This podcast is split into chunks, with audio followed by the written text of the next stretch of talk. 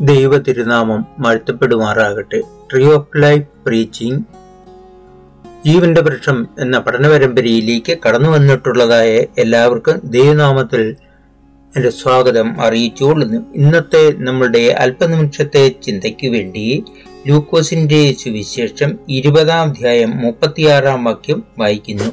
വിശുദ്ധ ബൈബിളിൽ നിന്നും ഇരുപത് ലൂക്കോസിന്റെ സുവിശേഷം ഇരുപതാം അധ്യായം മുപ്പത്തിയാറാം വാക്യം. അവൻ പുനരുദ്ധാന പുത്രന്മാരാകിയാൽ ദൈവദൂത തുല്യരും ദൈവപുത്രന്മാരും ആകുന്നു.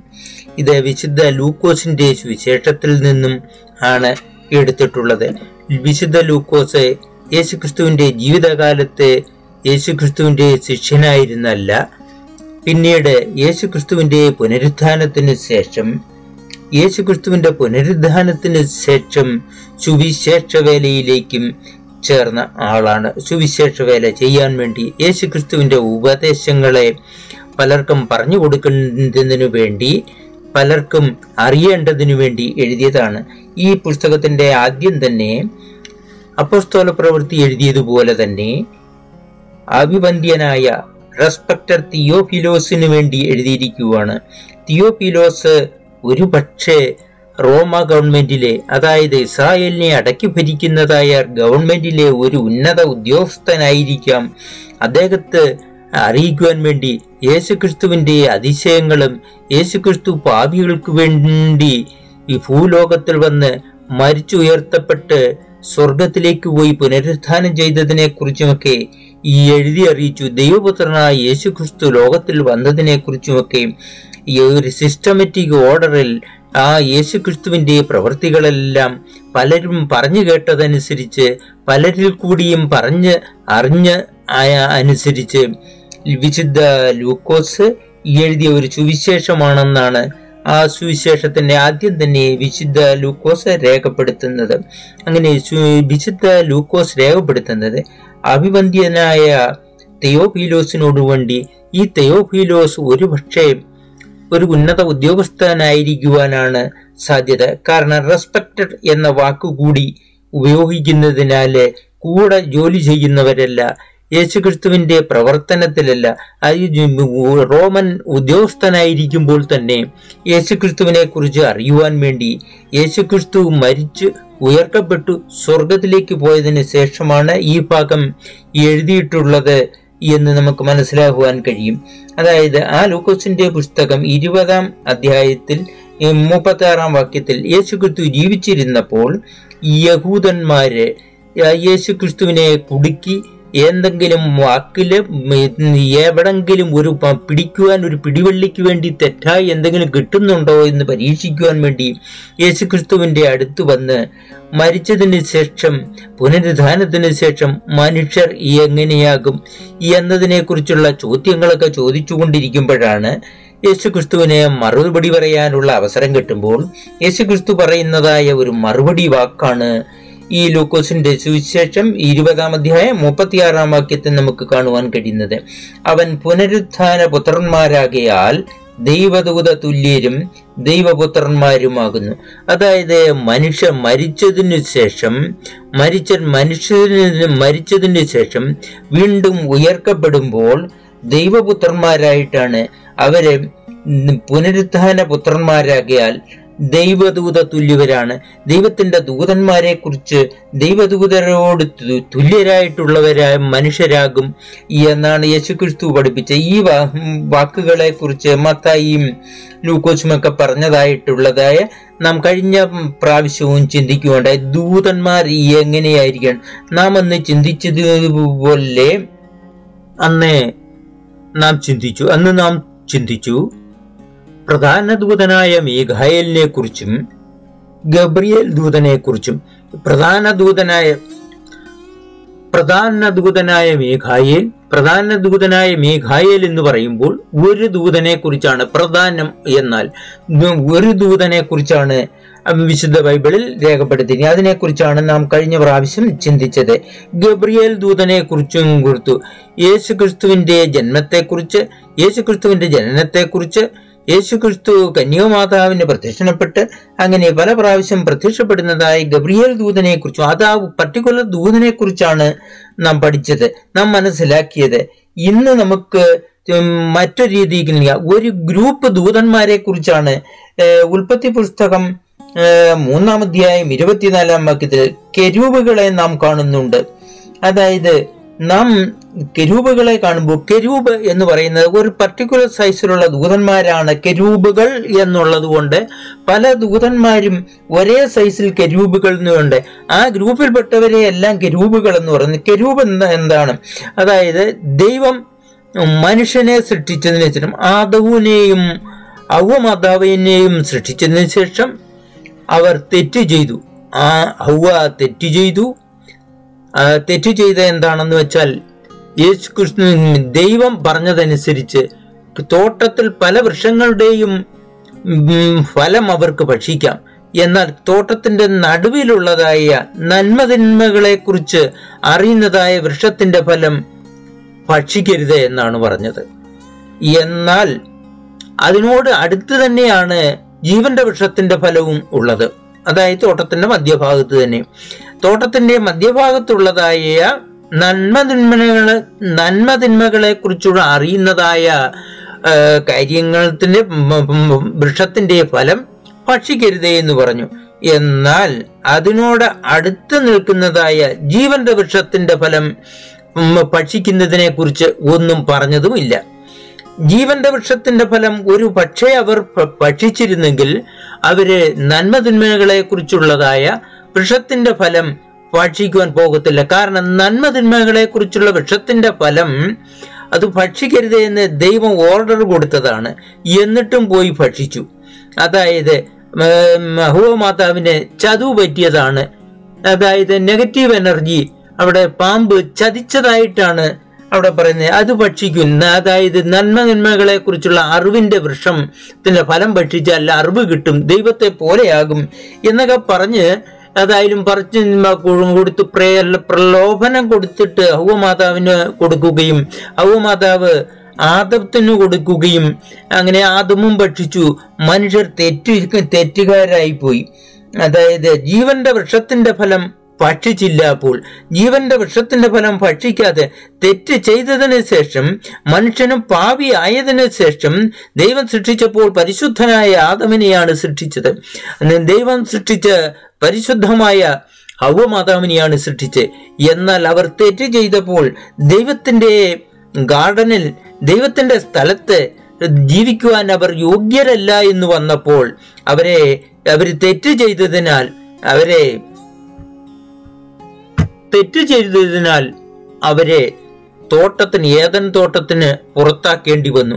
ദൈവം അങ്ങനെ അവരെ പുറത്താക്കി ആദമിനെയും ഔവയെയും ഏതൻ തോട്ടത്തിന് പുറത്താക്കി.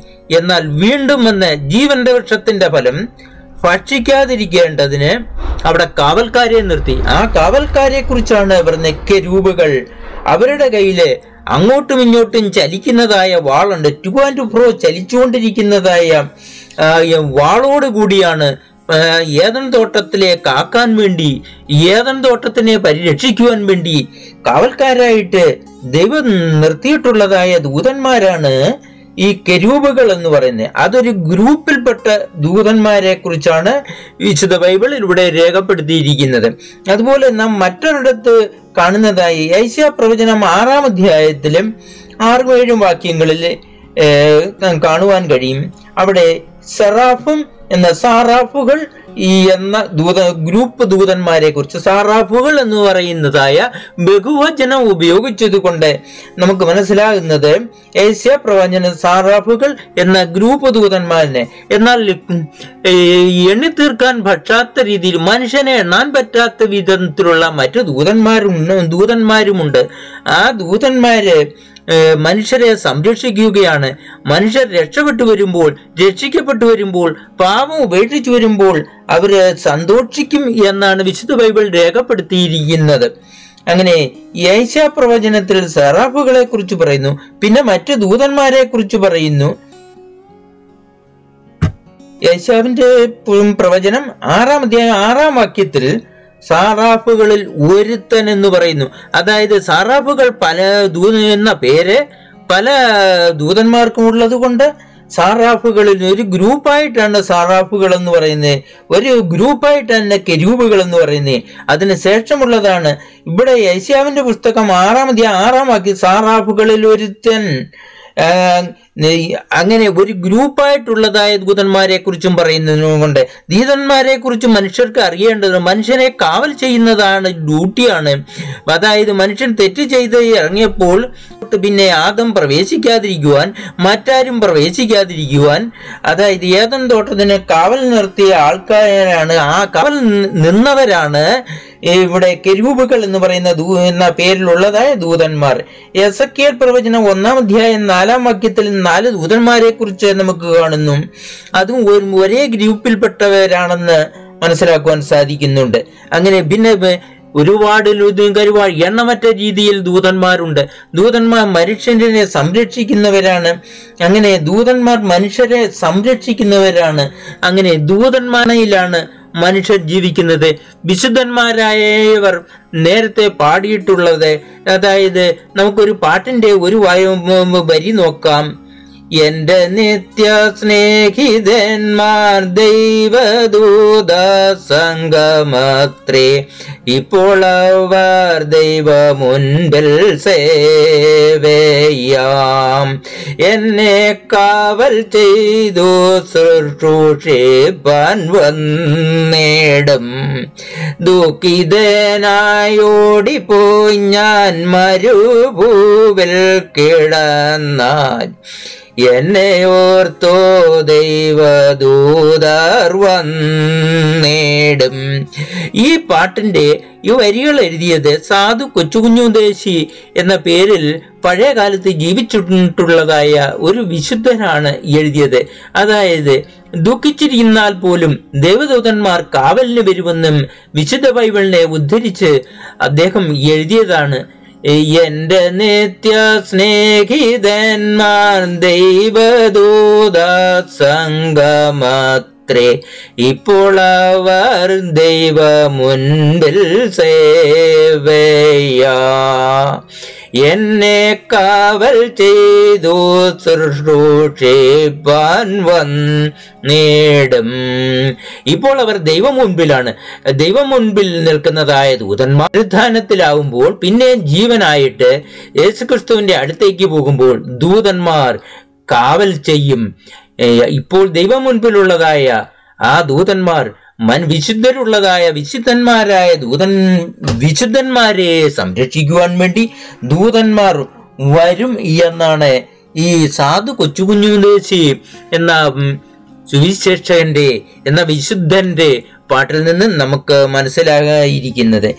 സങ്കീർത്തന പുസ്തകം തൊണ്ണൂറ്റി ഒന്നാം സങ്കീർത്തനം. പതിനൊന്നാം വാക്യത്തിൽ എല്ലാ വിശുദ്ധന്റെ എല്ലാ വഴികളിലും വിശുദ്ധന്റെ എല്ലാ വഴികളിലും ദൈവം കാക്കുമെന്നാണ് വിശുദ്ധ ബൈബിളിൽ എഴുതിയിരിക്കുന്നത്. വിശുദ്ധ ബൈബിൾ തൊണ്ണൂറ്റൊന്നാം അധ്യായം മോശയുടെ സങ്കീർത്തനമെന്നാണ് പരക്കെയുള്ളതായ ധാരണകൾ. തൊണ്ണൂറാം സങ്കീർത്തനം മോശ രചിച്ചതായതുകൊണ്ട് തൊണ്ണൂറ്റൊന്നാം സങ്കീർത്തനവും മോശയാണ് എഴുതിയത് എന്ന് നമുക്ക് സാധാരണഗതിയിൽ അനുമാനിക്കാതുമാണ് അതായത് തൊണ്ണൂറ്റൊന്നാം സങ്കീർത്തനത്തിന്റെ പതിനൊന്നാം വാക്യം നാം വായിക്കുന്നു നിന്റെ എല്ലാ വഴികളിൽ നിന്നെ സംരക്ഷിക്കുവാൻ തന്റെ ദൂതന്മാരോട് അവിടുന്ന് കൽപ്പിക്കും. അതായത് ദൈവം കൽപ്പിക്കും. ദൂതന്മാരെ ഇളക്കും നാം എങ്ങനെയുള്ളവരായാലും നാം ഏത് പ്രശ്നത്തിൽ നിന്ന് കൂടി പോയാലും നാം വിശുദ്ധരാണെങ്കിൽ ദൈവം നമ്മളെ കാത്തു സംരക്ഷിക്കും.